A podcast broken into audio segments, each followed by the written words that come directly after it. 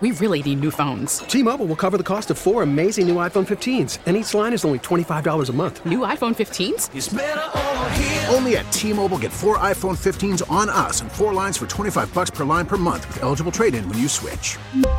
Minimum of four lines for $25 per line per month with auto pay discount using debit or bank account. $5 more per line without auto pay, plus taxes and fees. Phone fee at 24 monthly bill credits for all well qualified customers. Contact us before canceling account to continue bill credits or credit stop and balance on required finance agreement due. $35 per line connection charge apply. Ctmobile.com.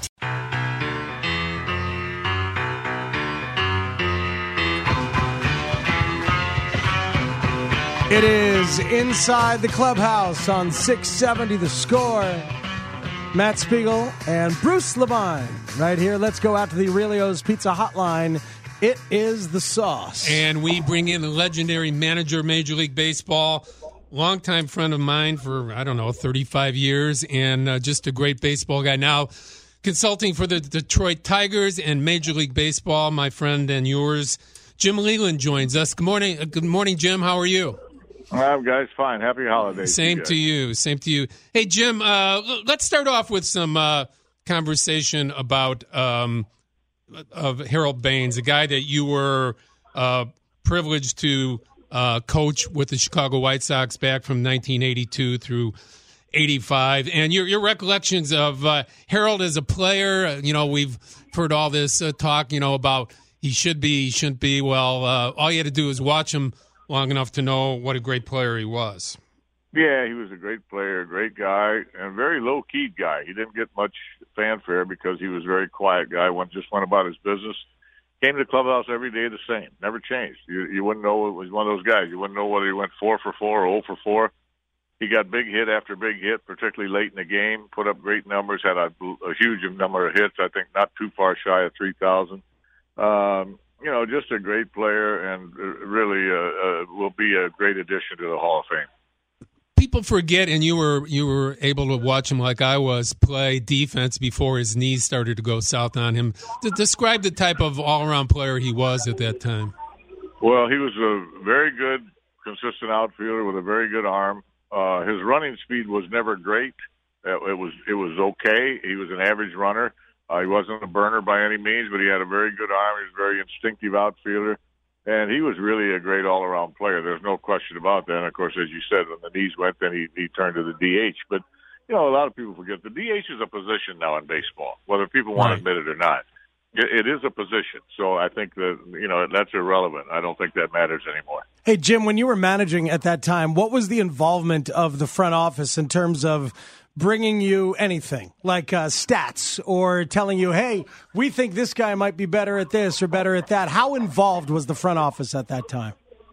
Well, we always had information. I mean, you always had information. There's just more of it now. I think it gets blown out of proportion. I think everybody's trying to help. They're, they're supplying the manager with a bunch of information, and the manager uh, uses it as he sees fit. I mean, I had all those numbers for years.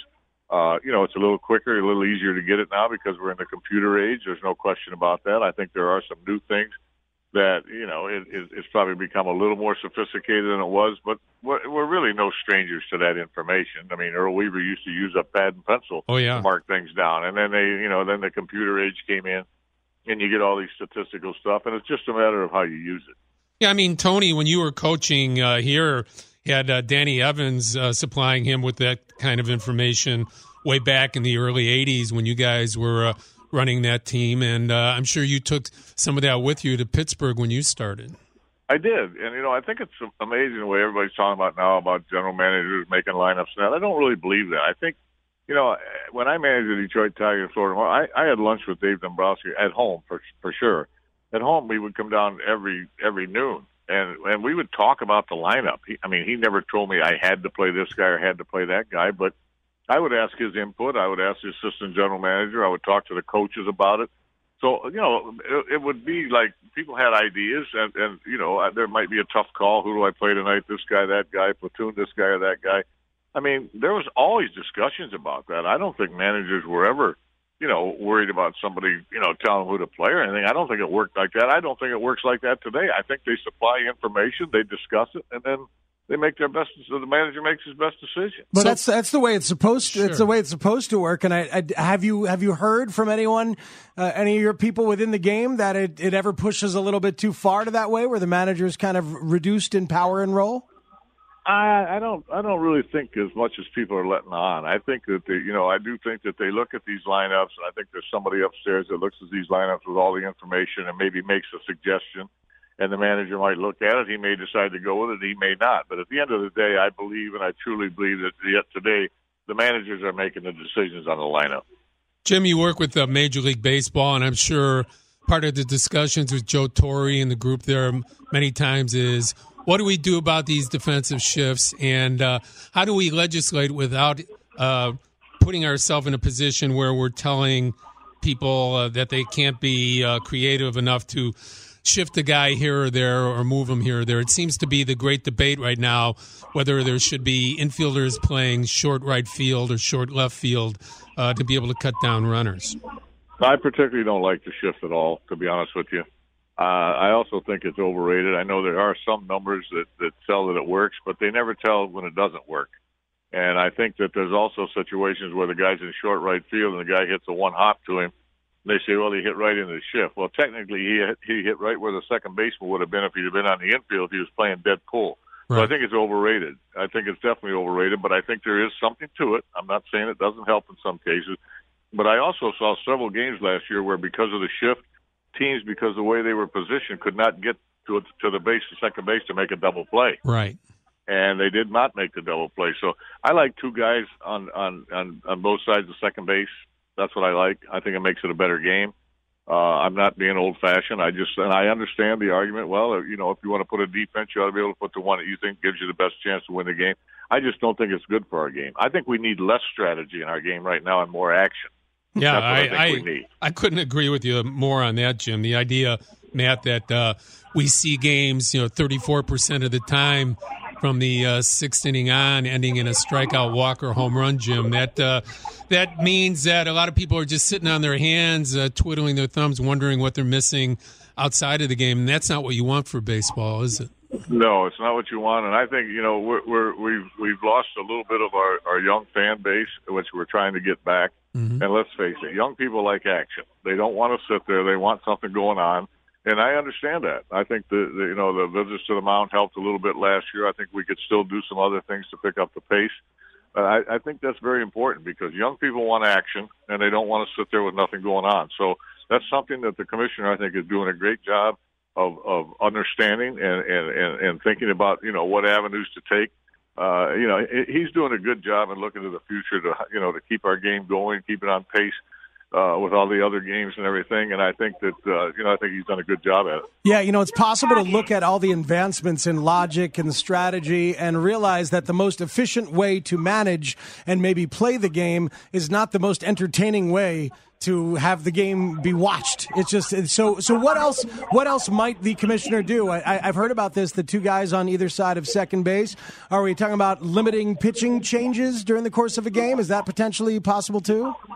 Well, they're talking about that. I don't particularly like that. I think that's one area where the manager does, uh, you know, does make decisions that if, if he does a good job and his strategy should be rewarded. I think that's a little bit different than the shift, so I hope that they don't do that. Uh, you know, but I think there are some things. I think like the pace of the game. I think and this will be a the players association probably won't like it, but I think they ought to play the walk up music for their first at bat and then not play it anymore because it's not the pitchers that are slowing the game down with the action; it's the hitters. They're standing over there in the on deck circle and they wait till their name's announced. They wait till they're playing their music. They're fooling around with their batting gloves. It's really not the pitcher that's holding it up in most cases. It's the, it's the hitters. Jim Leyland uh, joining us on Inside the Clubhouse for a few more minutes. He's Matt. I'm Bruce. We're here for you every week, 52 weeks out of the year, talking baseball from 9 to 11. Jim, uh, you know, a lot of a lot of controversy these days about uh, Barry Bonds and uh, whether or not he should be in the Hall of Fame or not. Um, certainly, I had the, had the privilege of watching his entire career. You were there from the beginning his career until 1992 or through 1992 and watched a great player. W- what are your thoughts about him as a player and uh, you know the controversy about people trying to decide whether he belongs or not? Well, I think there's there's no question he's a Hall of Famer. I don't I don't I don't think that anybody's going to dispute that. This guy's one of the greatest players to ever play. In fact, some people can make a case that he's the best player to ever play. He walked more than Babe Ruth. I mean, what is? Yep. And so I, I think you you know a lot of people could make a case for that. So I think it's just a matter of the voters and how they feel. I see that his percentage started to go up along with Roger Clemens, and I, I just don't you know whatever they want to do with that situation. I, I understand that, but if, if you're just talking about are Roger Clemens and Barry Bonds Hall of Famers? There's absolutely no question about that. My perception has always been that Barry Bonds was a Hall of Famer before the opportunity uh, and the usage of anything was even was even in place. You know, it, you, you, could you could draw a line, but it's difficult for us or for me to decide where that started. Uh, but but well, you know what I'm saying. No. Yeah, but plus, I mean, he's never been found guilty of using anything. People people forget that. I mean, they, yeah. they've never really proved anything. So, you know, you can't just, you know, you can't just make assumptions. You can think whatever you want. I'm not going to get into a discussion about it because I don't know. But at the same time, I mean, this guy's a Hall of Famer. There's no question.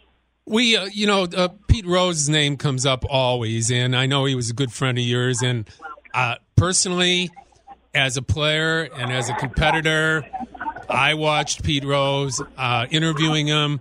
There was no one better. Uh, the guy played great. He was a winner. Uh, everything else, and I know a contemporary of yours as a manager.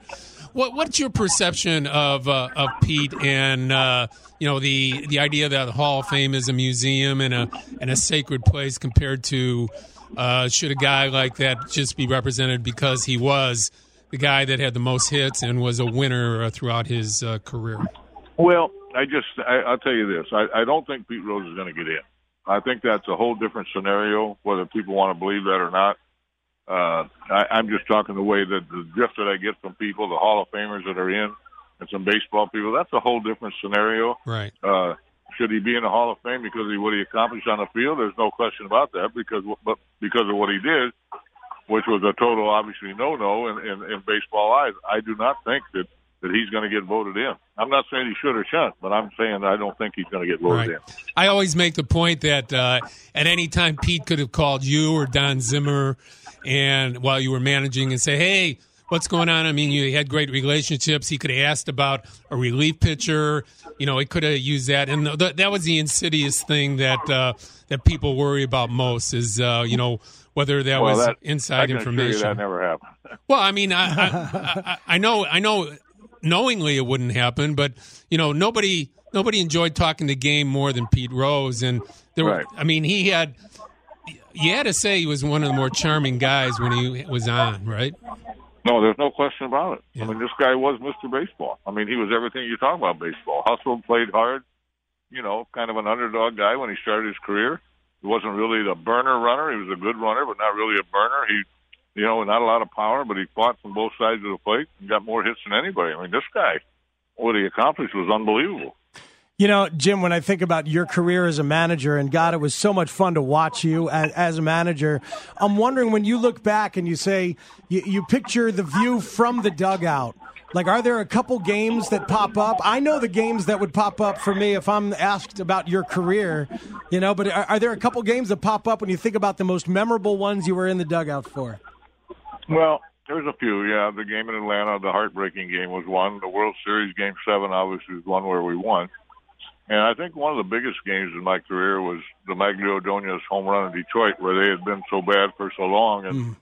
we went there in 2006, and we ended up beating the Oakland Athletics, sweeping them in the American League Championship Series. Magglio hit a walk-off home run to win the pennant. So there's several of them, but you know, some of them been good, some of them been bad, but that's that's part of the game. Yeah, right. I, I know how important that Magglio home run was to to Tigers fans. It got very very emotional at the time. But interesting, you say the heartbreaker and Francisco Cabrera and Sid Bream first. It's uh, it, it's the first one I'll think of too, and it's not. I, I don't know. It, it, is it still a negative after all these years, or do you just look at it and say, "Boy, that one sucked," but I had a lot of good ones too?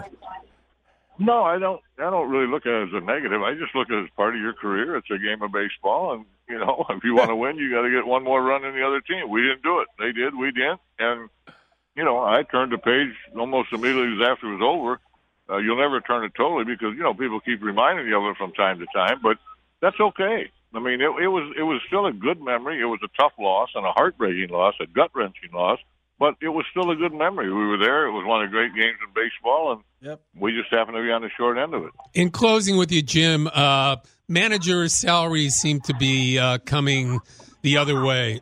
Your good friend and one of your contemporaries, uh, the great Tony La Russa, fought hard for managers and coaches to start making really good money, and he was a champion of that. And I think you were kind of like that too during your career, making sure people got paid right.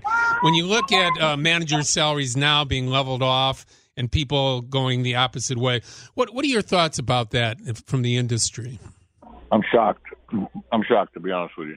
Uh, you know, to, to their credit, you know, defensive coordinators making two, three million dollars a year, and and that's to their credit. I know it's a tough job, but you know they play 16 games a year. You know the NBA 81 games, hockey 81 games. You know college football coaches making five, seven, eight million dollars a year, and a major league manager managing 162 games plus 35 in spring training and possibly 16 in the postseason, making 700, 800 thousand dollars. Uh, it, it just doesn't add up to me. I can't figure it out. And you guys did work hard to make sure that people got paid right. Tony was uh, among the, the real champions of coaches and managers, wasn't he? Yeah, yeah, he was. I mean, you, you know, you, you know, I'm not trying to set the tone for what they pay guys. That's their business. But it's just shocking to me. I don't really understand it. Right. You know, in the sport business, I just don't understand the logic behind that. How a major league manager is paid so little compared to college football coaches and. Uh, and, and you know, and, and and coaches in the NFL and the NBA. It's hard for me to understand. It's called control in my mind, Jim. But uh, that I guess that's a discussion, a longer discussion for another day. Jim, thanks uh, so much for taking some time out for Matt and I on Inside the Clubhouse. Have a great New Year. Say hi to the family, Katie and the kids, and uh, we'll look forward to talking to you and seeing you in spring training. All right, Bruce. Great talking to you. All right, thanks. The legendary Jim Leyland on Inside the Clubhouse with his insights, and uh, he doesn't pull too many punches. Mm-hmm. Might might drink a little bit extra coffee here and there while we're, we're discussing it. But the uh, the idea is that um, Jim has always been a very honest guy, very straightforward guy, and um, when he commits to doing a show or an interview, he's not going to soft sell it. I mean, he works for Major League Baseball. Matt, the idea is that the, the edict is coming from Major League Baseball to back off on manager salaries and to level them off. They didn't want the six million for Scioscia, for Bochy, for The Maddon. edict is coming from from above to it's do coming it. from above. I, I thought it was just sort of the trend How of would it? front offices Where did thinking. trends start? Well, with certain front offices refusing to pay because Trends- they think trends- that they can uh, they can control it more. With Trends start with Major League Baseball. Who runs Major League Baseball? well, sure. the owners, right? Mm-hmm.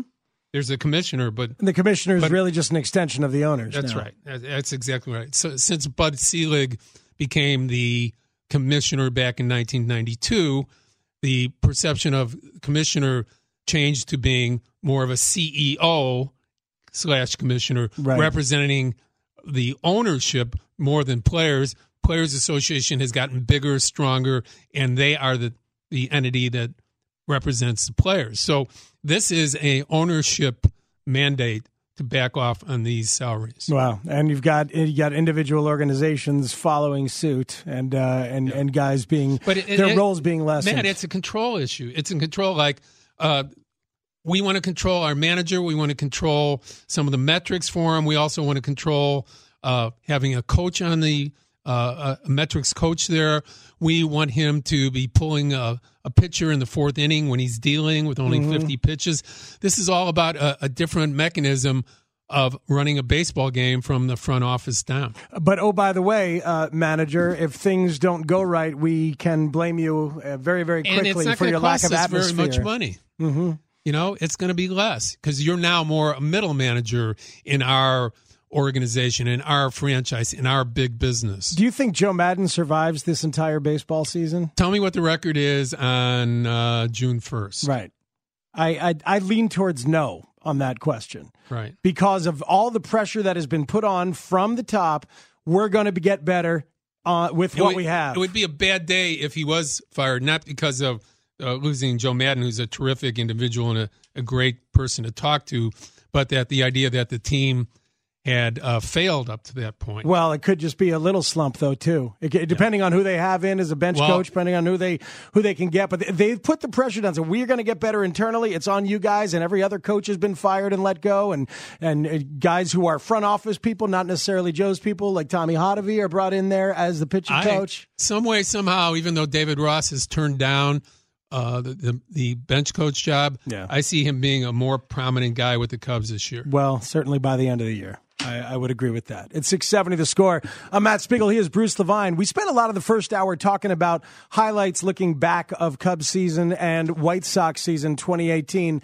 Let's talk about expectations for 2019 here on the final show of the year, Bruce. We'll see what folks are, uh, are, are, hoping for and really expecting out of their teams moving forward. 312 644 6767.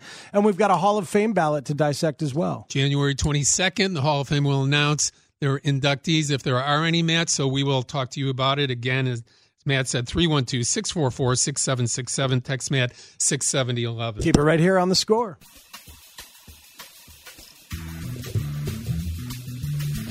It is 670 the score. It's inside the clubhouse, and the phone lines are open at 312 644 6767. Matt, um, one of your texters chimed in and asked uh, whether managers are represented by the Players Association. They, Association. They are not. They're represented by nobody. So coaches and managers in Major League Baseball tried to form a union back in the 90s, and it was quashed. Uh, you know, it was done. Um, Makes them an awfully easy target for ownership, it, doesn't it? It does. And, you know, again, Leyland's point about how college coaches make three, four million dollars uh, NFL coordinators make two or three million. You know, NFL coaches, I think Gruden's making ten million dollars. Okay, ten million, and he might have taken a little bit of a pay cut from ESPN, who was paying him ten million dollars a year. So when you talk about the top guys in the game and the incentive for wanting to be a manager, uh, you know the whole the whole thing is skewed now, as far as I'm concerned. I agree with Leyland hundred percent. Um, do you want a puppet as a manager, a guy that uh, doesn't really feel good about himself out there, that he has the proper control over those players, that he is, uh, and when I say control, I mean the communication skills and being able to sell the fact that you are the man on a daily basis. When things go bad, that's when you worry about it. When things are going good, you don't worry about who you're losing in the clubhouse. But do you have the ability to command and control things when things are going bad? Uh, do you do you have that respect from people, knowing if you're a middle manager making less or the same as an entry level player in Major League Baseball. You know, it's interesting. It's, it's a joke. Uh, I mean, players are making six hundred thousand as as rookies. Mm-hmm. Uh, yeah, it, it, it's interesting in terms of the coaches. Like in, in the NFL, the head coach really is in charge of uh, a lot in terms of defining the culture and the entire roster and everything like that. Where is the power? In the NFL uh, in, in MLB. The power is in the front office. That's one thing. Now in college, there really there's the athletic director, but yeah. I could see some of those big time programs. Your head coach, who's there and is an institution, is in charge of setting up that entire infrastructure. But, but, they have more responsibility in some but, ways. But as a buffer, if you're a general manager or president of a baseball organization do you want some guy that's just going to listen to everything you say and kind of be a little bit weak kneed? Or do you want a Joe Maddon who's accomplished, who uh, controls what goes on there, controls the message, uh, sits down and certainly listens to you in the metrics department at the beginning of the series, at the beginning of the day, before a game? But don't you want a Bigfoot there, a guy that uh, has all the respect in the world. A guy like Scioscia, a guy like Baker when he was on top of his game. Not necessarily the young guy. Look at AJ Hinch in in, in, in well, Houston. He, it worked like a charm. Oh, he's, Still a, is. He's, a, he's not a, a he's not a milk toast. He's not a guy that they walk over there. No, I mean, but but he's but he's younger. When you say a Bigfoot, I think you're talking about talking about age. Guys. No, I'm not talking about age. I'm, I'm i mean, they have to have a gravitas. They have to have a, a power. Yeah, I mean, I, I I can see you know a guy. Um, you know, a young guy coming in and having that. No, there's no question. I my question is, what kind of control do they have? Uh, w- whether or not uh, an eight hundred thousand, nine hundred thousand dollar contract is message enough to those players that he's going to be around and that he has to adhere to what that clubhouse is all about on a daily basis. I think the best can overcome whatever those numbers happen to be. And it ends up being about what kind of communicator you are, what kind of powerful personality you are. And not every young guy who steps in or, you know, recently retired player is the same. Alex Cora has a really strong personality and a capability of, of talking to people. I don't know about Put him Aaron, on the White Sox, and then what, well- what's your answer? Well, yeah, but I don't know about Aaron Boone is where I'm going. I, Yeah, I don't know about Aaron, like I, I haven't seen Aaron Boone has has has had a couple of tests where I'm not sure if he's got the strength of personality to do what that job demands. the robotic manager is what I'm concerned with. Uh, are we are we training managers to just adhere to what the front office says on a daily basis, to listen to the metrics department, or should they continue to be able to dis- dis- disseminate that information Yes. to the point where they say, okay, I'm going to use this, but you know what? I'm not using it now. My gut tells me that I'm leaving Bote in here to hit, even though it's a tough right hander, because he's had some good success. And, you know, I just like the way he's looking right now. I like the way he's hitting the ball in batting practice. I'm going to use my gut. Well, in the end, we've we've been up there, Bruce, in different places, and we've talked to different guys uh, in in front offices. They're up there in the suite. They're watching, and they go crazy when managers do certain Good for things. them. I, I remember when, Let him, uh, as they should. But what, what I'm saying is, throw those spinning hats. it's still it's still the managers in charge. And in the end, I had, I had one front office guy once tell me, "All managers suck. Ours just sucks a little bit less." Yeah. Thought that was a great line because you want the guy who sucks a little bit less, but when it comes down to it, they do not have the power that they wish they did during the game. I want a guy that controls that clubhouse, man. I want a guy That's the that- most important. that uh, that commands respect in there, that understands each player, that is the one minute manager. What is the one minute manager, Matt? It's a guy that spends a little time with each player every day, Yep. whether it's thirty seconds or a minute. Know your guys. Uh, I mean, these are the great managers, the Tony La Russa's, the Bobby Cox's, uh, the the um, Jim Leyland's, the people of this era, the Joe Torres, uh, certainly, uh, you know, right up there. I mean, again, you want a guy that is going to listen to what the front office says, or worry about, more importantly, worry about what they're going to think if something doesn't work out. I mean, that is that is certainly the most uh, anti-coaching theory you want to have is that a guy is sitting there worried about making a move because of the fact that uh, the president or the man, man or the general manager is going to come down and ream him out if it doesn't work you out. got to be strong as hell. You got to be there. You got to be ready. You want to create that. Well- you, you want that as a manager. You don't want a guy that's worried about his job every day. no, no, you want to hire somebody who's very strong, who's obviously a great communicator with the players, but somebody who's going to stand up to you. Any any front office guy worth his salt will tell you they want a manager who's going to stand up to them so they can think about the other other side of it. third year player, every guy that goes to arbitration automatically makes more money than what will be the highest paid manager in baseball in the next four or five years if the trend continues to be 800 to 1.2 million dollars for a manager.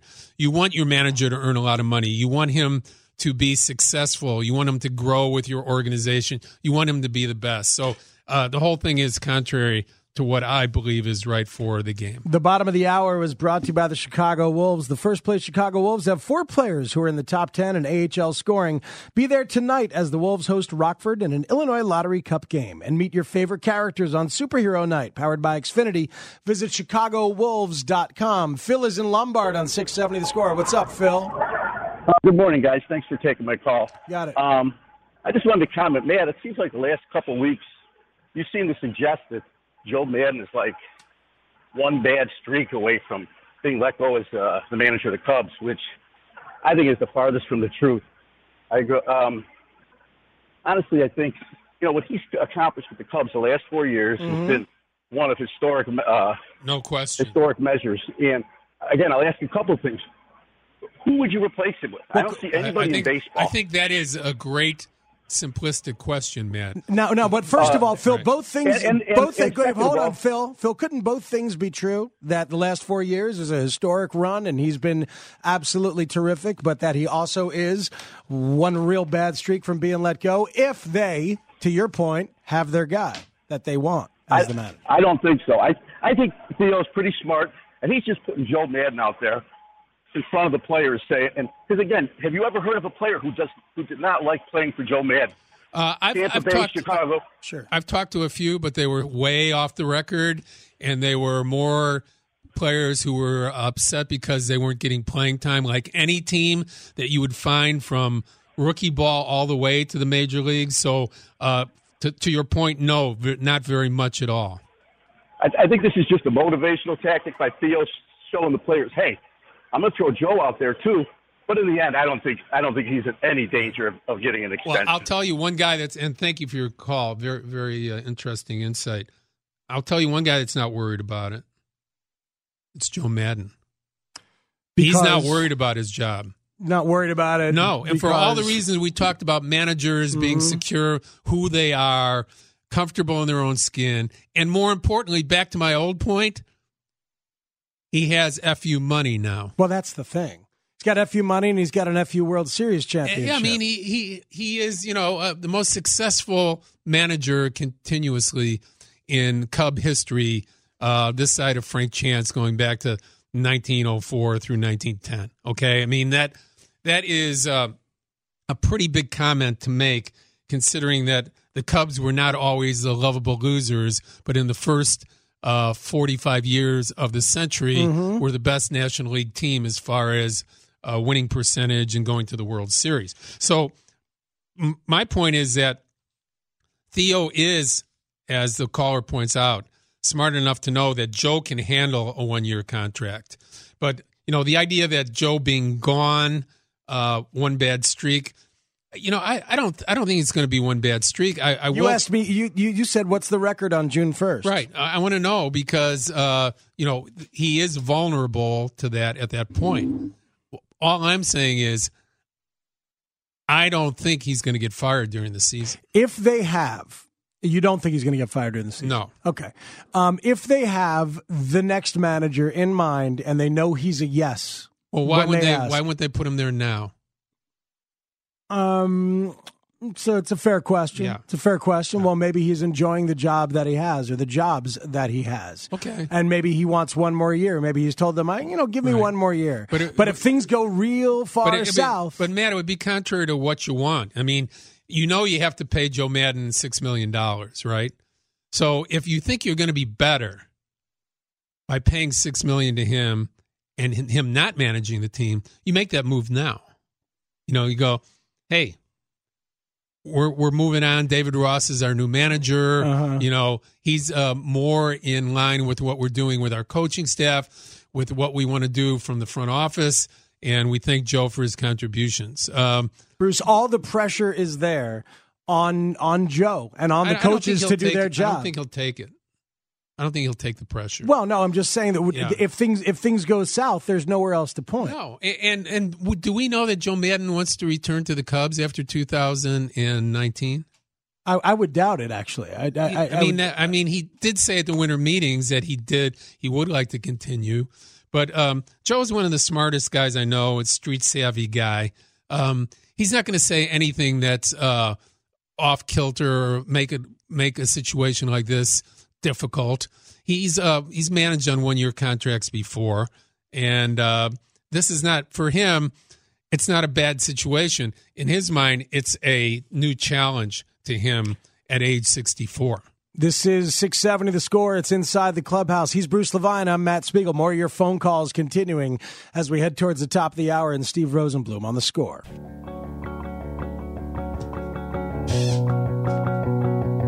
This hour is brought to you by Grandview Homes. Grandview, Grandview will buy your home today.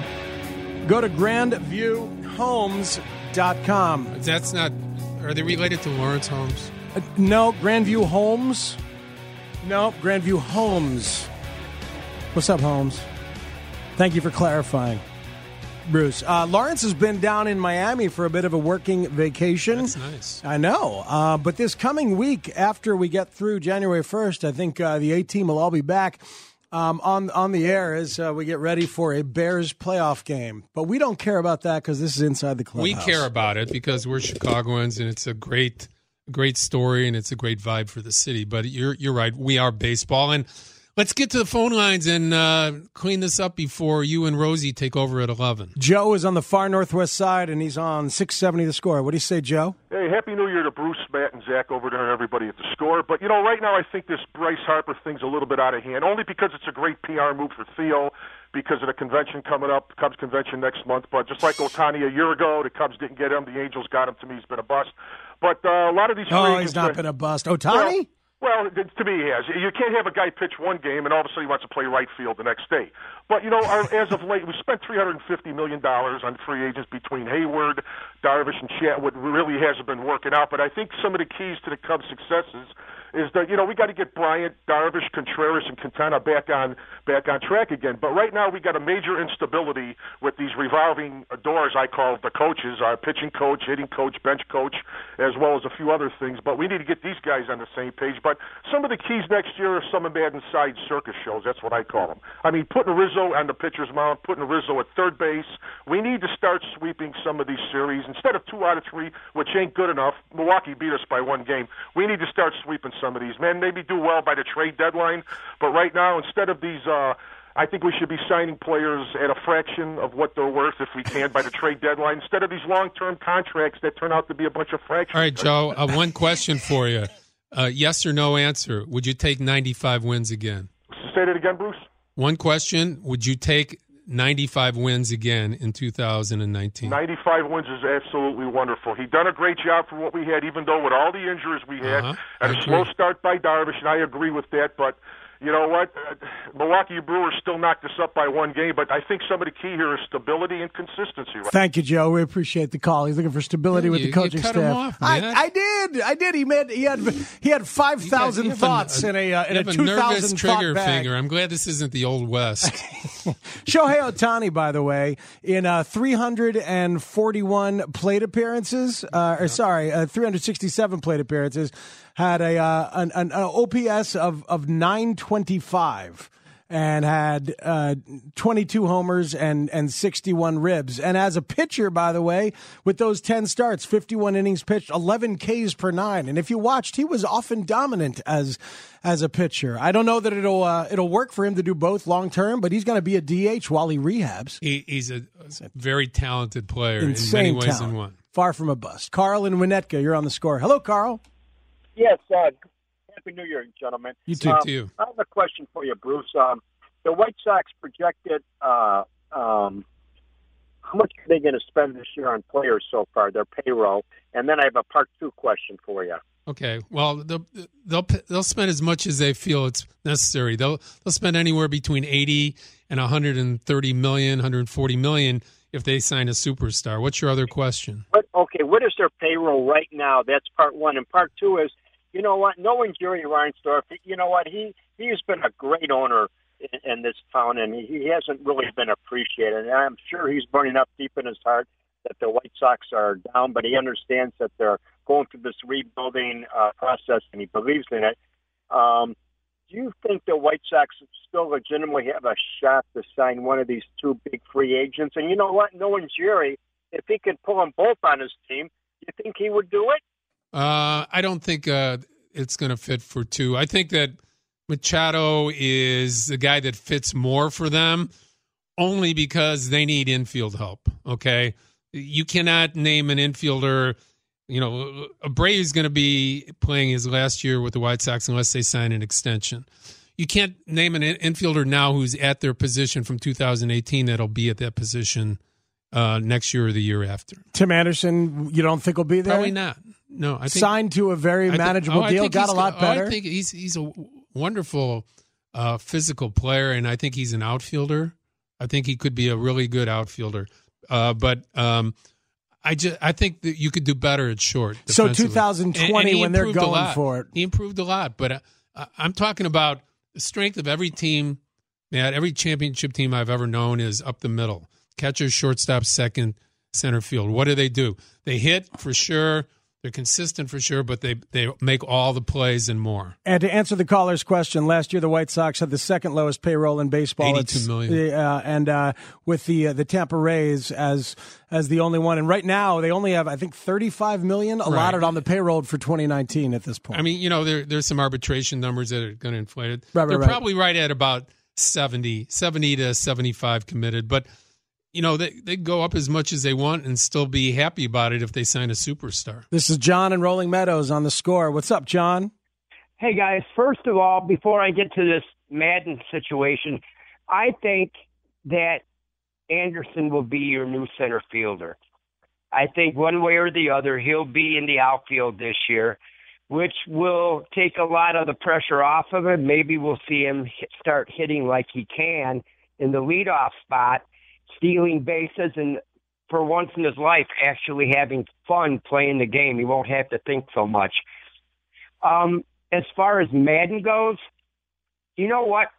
I as far as as far as I'm concerned, he's probably done at the end of this year with the Cubs.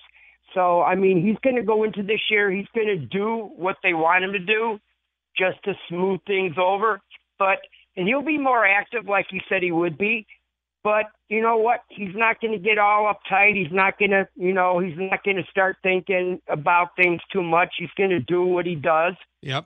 And at the end of the year, you know, you might see him be an advisor somewhere instead of on the field. You don't know, Oh, I but think he, he wants won't to- be back here. I think he wants to manage again, but a, a good insight from you. Appreciate your uh, thoughts. Happy New Year to you. Let's uh, clean them up. This is Matt in Naperville on the score. What do you say, Matt?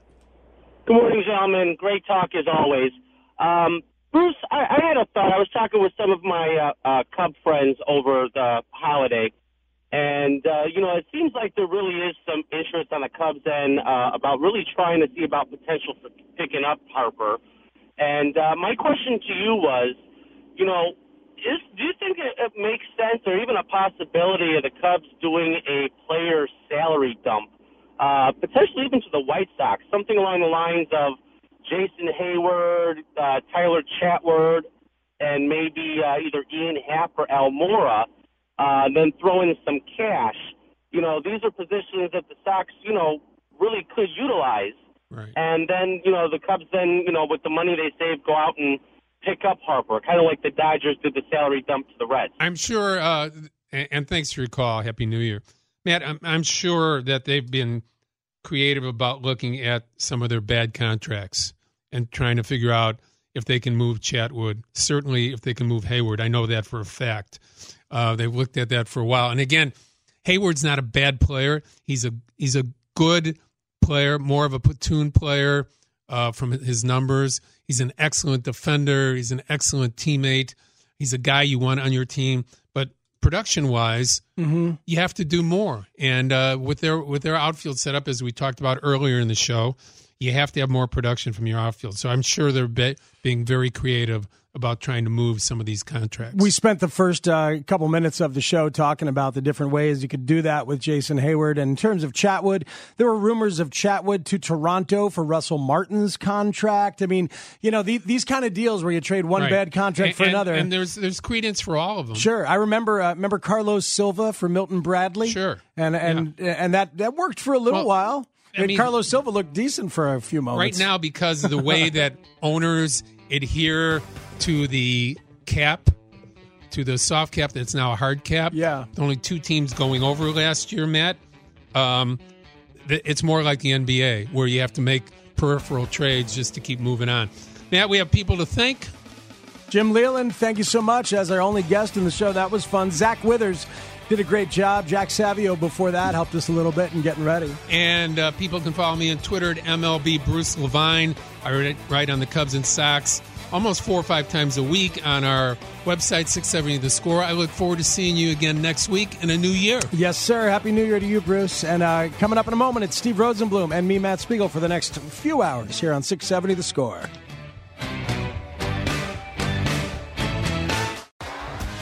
T-Mobile has invested billions to light up America's largest 5G network from big cities to small towns, including right here in yours. And great coverage is just the beginning. Right now, families and small businesses can save up to 20% versus AT&T and Verizon when they switch. Visit your local T-Mobile store today.